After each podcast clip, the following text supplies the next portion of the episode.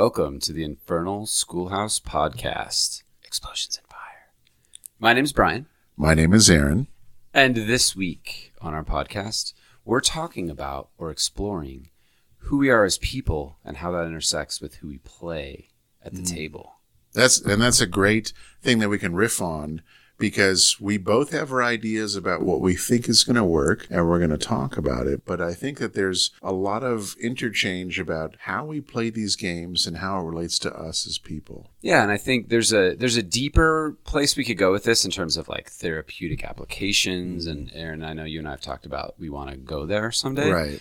But I think at this point, this is just an exploration of, and maybe for uh, with a new player slant. Okay, I want to play a Right. role playing game. Oh my gosh, what do I do next? and so to me, there's this interesting dichotomy of it's like, all right, do I do uh, a thinly veiled version of myself, Mm-hmm. or do I just do something completely against type? Those are the extreme poles, right? It's Yeah. like, oh well, I'm pretty talkative, so maybe I'll just play like a bard or someone who's, you know, gonna try to, you know, seduce the town guard, or am I gonna go in the exact opposite direction? Yeah. So I think what we should do is let's both pick what we think the other person is. But before we get into that, because it's been mentioned a couple times, you've mentioned that you think that I'm similar to a paladin, and I know that we've had people asking, what does that even mean? So what what are you meaning when you say that you think I'm a paladin? Okay, so my experience, and I will say I've never actually played a paladin in a game, but I've played with paladins, and hmm. I've had paladins play at my table. Paladins to me are annoying, in the same way So you're saying I'm annoying? in the same way that you're annoying. And that is that they are beholden to uphold certain laws and virtues Okay. at all costs. All right. And so I find that challenging because the typical D&D scenario, right? Like we we need to get in and stop the wedding Right. at all costs. And so then the paladin's going to be like, "Well, I won't lie." And it's like, "Come on, bro. Like let's just lie a little bit. Or why don't you just go into town and grab a beer and we'll come grab you when this is over?" Right. But also, I think there's this element of it's a higher calling. Like, there's mm. things that I care about more in life than I care about stopping this wedding. Okay. And actually, for those of us who've seen the D and D movie, they do a really good job of showing this. Agreed. He, I think he's a really good paladin in there. Vank or Zank or something Yeah. like that. This fella, it's but he's exactly annoying in the way that I find paladins to be annoying.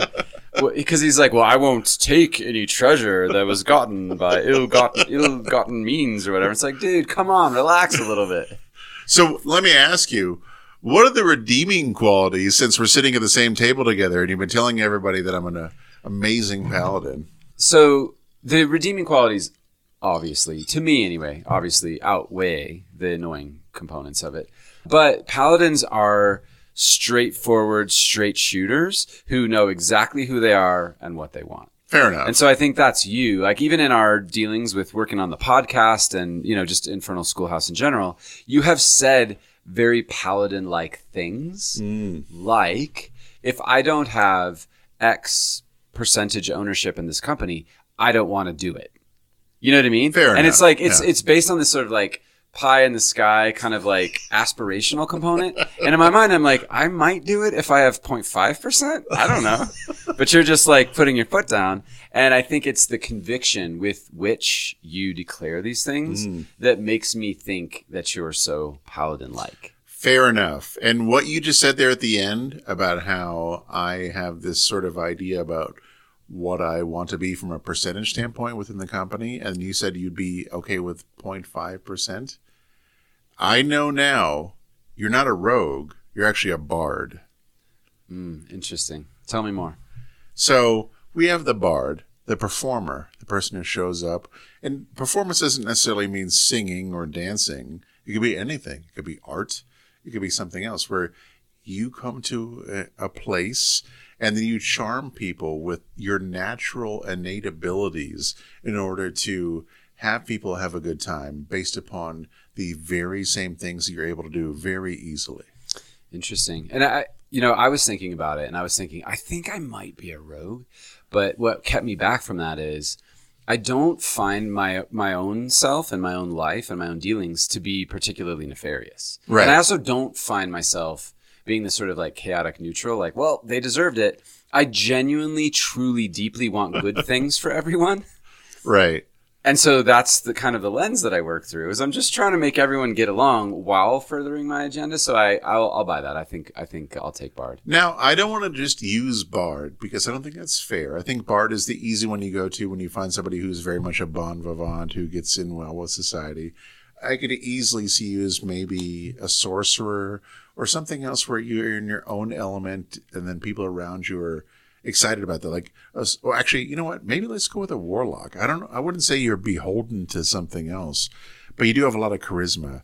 And you, you are somebody who's out there saying, you know, I totally gel with this audience and I think you should gel with me. Almost like you could sell your own cult.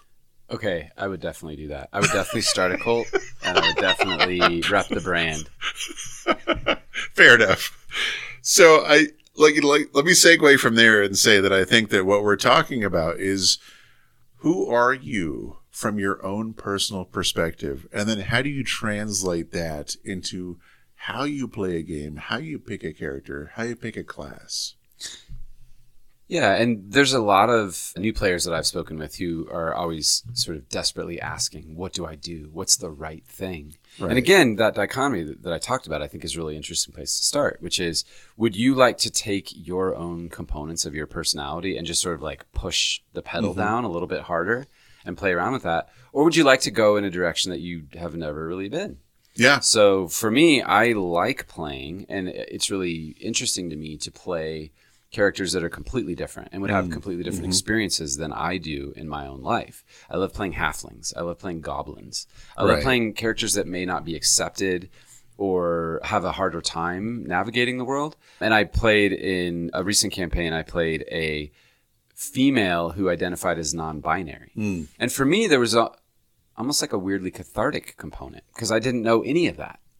And so I found myself wondering, do I explain who I am and how I identify do, to the other people at the table Right. or the other players and the you know the other characters in the world or do I not? But that was literally the first time that I've ever kind of gone there and had those concepts to play with. Yeah, I can see that. And I would kind of piggyback off what you said earlier in that I feel like I'm very mercurial in the sense that I will play, especially as a DM, whatever I feel like makes sense or whatever I think is funny. For example, I wouldn't mind playing a human who's half human, half squirrel, who's a druid who lives in the woods and like like howards together acorns. I think it's fantastic. Whatever the idea is, or my idea of the warlock who is the town accountant or exchequer, who then follows a unicorn away after signing away their liberties and then shoots rainbows as part of this weird thing and melts people's faces off. I think it sounds fantastic. Interesting. So what I'm hearing from you, and I've definitely found this, is that you lead with humor. Absolutely. I At think it's the best part of gaming. character creation, you lead with humor. Yes. And and actually, at the a couple weeks ago when I was your DM, explain the character that you had with great hair. Oh, well, I had Fabio the Coiffed. Yes, and, And- so the the best moment for me was it was just after combat, and you had declared an action. Do you remember what this action was? Was it about getting my hair brushed? Yes. So I had to put my hair into a man bun in order to get ready for combat. Yeah. That felt like my putting on a helmet. It was amazing because it was almost you declared it as if it was going to be a, a combat in action. Yes. Everyone is sort of like thinking really tactically, and you're like, I'm just going to take a moment and put my hair up into a man bun. Yeah, and so this is interesting to me because when I think about what leads me through character creation and gaming, Right. it's more like the opposite. It's like gravitas. Yeah. It's like the immersion, the immersion in the world, and that this could be a parallel place where actual people could be doing actual things. yeah. And so I recall uh, some of my early games where I was a player, metagaming was rampant. So people are quoting Star Wars and quoting Lord of the Rings, and it's just like you're like inside of a meme. And to me, it was annoying. Like it was frustrating because I was the opposite of immersed in the game. Right. I felt like I was living in a pop culture TV show, and it wasn't fun for me. and so I remember when I started DMing, I gave a very, very stern direction to my players that we're not going to metagame. But I actually think that I took some of the fun or some of the wind out of their sails because I remember when you'd see a little a little glimmer of recognition and then the poor poor people would just not say anything or kind Mm-hmm. of sulk silently. Yeah, so that, that's interesting. I hadn't thought about it that way. But humor is not what I lead with. Well, you know, the thing is, I don't mind not doing humor. My issue is that do you have a party that's too self serious? And I do have serious players. I actually have a warlock who's more of this individual who has shadow blades and has lived in the shadow realm and has done all these horrible things. And that's what you play with and that's what you lead with. But the question is, are you having a fun time with what I'm doing? Or is everybody self serious? Or do you need a little bit of fun? And I would I would say one of my favorite things as a DM, and I know I'm kind of asiding from this one, but I enjoyed the idea of having a super serious game about almost a Norwegian slash Viking environment. And then we had this magic item that was called the Wondrous Mug of Chugalug. And I remember this smug. and you used it quite often. And the idea was that you had this mug and you chugged out of it. And then based upon a DM random roll, you had to chug all of it. And you, it could be Gedios or I think clams. I remember it was clam chowder one time. it was clam chowder one time. It could also be a healing potion. It could Yes. be poison. So there, there could be a tactical advantage or disadvantage. Or it Exactly. could just be fun. right. And that's what I enjoyed it. I, I guess I enjoy more of the, the fun part of D and D. Yeah, and so this brings me to an interesting idea. I would say, especially for new players, or even in legacy players who are just thinking of getting into a new game or whatever, rolling a new character, I think that for me at least, I find my character in the game, not before the game. Fair. And I Yeah. would say this is a this is a pretty common misstep for newer Right, players. right. And I, I, I'm sure you've had this, but I have, where a new player will come to me with like a four page backstory. And so, first of all, it's overly dark and sad Mm-hmm. and weird. But second of all, if we're starting at first or second or third level, all the things that are described in that would have that person at like level 17. Right. So it sort of like doesn't even match up. so if you're starting a new game or you're doing a one shot and you're under fifth level, you can't have murdered the entire X or done. It just doesn't work like that. Like the math doesn't actually connect with the story that you're trying to tell me. Right. So I would rather have a little bit of a loosey goosey idea and then go ahead and find your character, find your character's voice in the game. And so from that perspective, it doesn't actually matter what you are. Right. Find your warlock or find your wizard or Yeah. find your bard in the game. But please don't stay home for three weeks and pine over your character because it's Mm-hmm. weird and it may not equate. Agreed. Yeah. And I think that there's this sort of stereotype around what all these different classes of characters are. Like, sure, we would agree that a, a rogue is this smarmy person who rolls up into a tavern. The and Han does- Solo, if you will. Yeah, exactly. But they may not be. They might just be the person who pickpockets you and then they walk out of the establishment. They don't have to have any charismatic skills, even if they do. And so you have this sort of buffeted idea of what your character is, where you can either actually role play it or you just roll for it.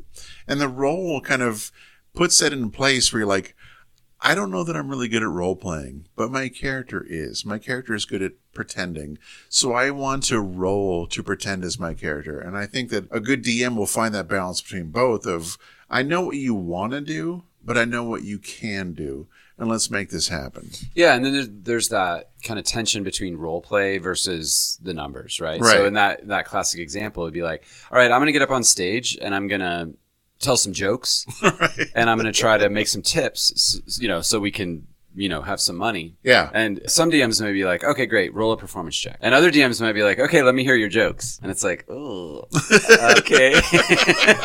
like, you, I know on paper you're charismatic, but like, let Right. me hear it. Well, I think that uh, another big part of that is understanding the system that you play within. So, for example, if you had like D and D, if you say, "Oh, I'm totally a wizard because I, you know, seclude myself from humanity and I read books," or "This is who I am," great. I'm totally in agreement with you. This is who you are. This is what you want to play. However, understanding that a caster, especially a wizard, is very intensive to play. And if this is your first time playing, maybe don't start with a caster. Maybe start with something simple, and then branch out from there. Yeah, and I think that's just the logistics side Right. of it, right? So if people, you know, in that example, I would just say, listen, if you're going to go skiing for the first time, Right. maybe not start on the black diamonds. right. Let's work there. Let's work our way up. And maybe if you're really got a knack for it, in a month or two, you'll be there. Yeah. But I wouldn't wish a new player to start as a spellcaster. Absolutely not. because as No. a as a player of a couple, you know, three, four, or five years under my belt, I still get pretty stressed. Yeah. and I and I understand the weight of the responsibility that I have to the party, especially if I'm the healer, quote unquote, because I, I might actually like we may not actually get through this encounter unless I'm pretty good at understanding where I need to stand and what I need to do in order to keep all of you idiots alive long enough to get through this. exactly. And that's why I, I find myself often as a forever DM. If I'm ever invited to be a player, I always play a caster because I know what you can take the weight off other people. Exactly. And I think that a lot of people would be amazing casters and do a great job as a wizard or as a sorcerer or as a warlock, but they just haven't done their time in the trenches. They don't understand the sort of knowledge that's required. And it's great. I want you to be that, but also I want you to know that you have to understand how to be a fighter and stand before you can run Yeah, as a w- wizard. Yeah, I will say though, I think there's a certain personality type that can probably do better at that. And I've seen it where it's like, okay, are you particularly studious and do you have a, a pretty solid recall and, and memory? Right. And are you interested in the complexities of this hobby? If so, I'm going to stand behind you if you want to be a Yeah, master. 100%. Uh, but if you're just like, oh gosh, golly gee, bring my hands. yeah, please don't be a caster. exactly. Because you're you're actually just going to get into that sort of mental gridlock Mm-hmm. where when it's your turn, you're going to be looking at bricks of text for each spell, and it's not going to be fun. Yeah. because you're gonna you're gonna feel guilty or incompetent. Yeah, and I feel the same way when I look at things from the DM standpoint of a flow perspective. And then we're talking about how is this combat going, for example. And even fighters have a hard time. Yeah, I stabbed three times, but how do I stab? Versus somebody who has to say, I have to pick like from 30 spells and I only have so many to choose from. And- And not to mention the is it a cantrip? Is it a first level, second level, third level? Like that stuff stresses me out. Low grade when I'm not even playing D&D. Right. And that's why I genuinely enjoy, not just from a standpoint of sadism, but the idea of this joint initiative where you all do the same thing at the same time. Because if you're sitting here as this sort of Queen's Gambit wizard deciding what do I do next when it gets to my turn, and it's like seven turns in, and it's like, oh my God, can we just go? Like you've been here this whole time. Where are you? And I think that we, there's a lot of this analysis paralysis, especially as a wizard or a caster. And uh, I was holding I was holding up a prop for my thought, not for your thought. That's fair enough. I just I got the shepherd's cane to get off the stage for a second. I I held up an hourglass, and you thought I was trying to tell you to shut up. I mean, is there another solution? No, no, no. So I was only going to add to what you said. You were talking about your group initiative idea, where you Right. declare your actions ahead of time, For sure. which I think is great, and it's a great way to mimic the fog of war, where I might walk into your arrow. yeah, Right, right. because I was already going to move that way, and then you, but you already shot the arrow, and I might just walk into it. My idea is just timing. Fair the enough, amount yeah. of time that each player has to declare their action. Right. So that's why I was holding up this hourglass. That makes sense. It's yeah. a two minute timer. And so all I'm saying is, you know, when it's not your turn and there's three people ahead of you, I just as the as your dungeon master, I just want you to be thinking about what you're going to do, and you've got two whole minutes to declare your action, not even resolve it, but just say, "I am going to cast fireball." Great. Now we can look into what does that mean and how do we do it. Right. But I, yeah, I think for for the flow of the game, I think it's really nice. And one of the big responsibilities of the dungeon master is to manage combat so that it doesn't get boring and doesn't become a brutal slog. Exactly. And I, I, uh, I do want to bring this up because I bring this up often about Monopoly. There's almost no pause in what you're doing on a turn of Monopoly. If you own Baltic and Atlantic Avenues, or is it Baltic or I don't remember what the other one is. Either way, but you know what you're going to do in your turn. Based If you're a slumlord, yeah. it. You know what's in your bank and then what you want to do versus somebody who has boardwalk, right? And then there's no like, let me just take five, ten minutes, think about how I want to do my Monopoly turn. No, you know who you are, you know what you have, you know your limitations. And I think a lot of people get lost in that of, what would I wish I could do right now versus what I can do right now? You just brought up a really interesting point, and I think this is cool, and I've never really thought about it this way before. I've never really thought about it this way before, which is there's as much role play in Monopoly as there is in D&D. Absolutely. And here's why I say that. Think about playing Monopoly and think about what the trash that we talk to each other before. Right. And you'll get like your your 10-year-old niece will be like, "You're going down, Uncle Bryan, cuz I'm about to charge you all the rent." Yes, but right. what they've done is they've taken on a persona, right. right? And so it's the same thing. And that's why I think it's so beautiful about role-playing games. Don't do what you would do, Aaron. Do what your character would do. Exactly. And I think that kind of brings us back to the original conversation, Yeah. which is it doesn't matter and the stakes aren't even that high. Pick a couple of key characteristics. and different games have different mechanics, but a lot of times they'll just feed them to you. right. Just pick one. It doesn't actually matter what it is. Part of the fun of Indiana Jones as a character, he hates snakes. Without that key feature, he's not as fun of a character. Exactly. He has this foible here that you need to him up. have something that you love.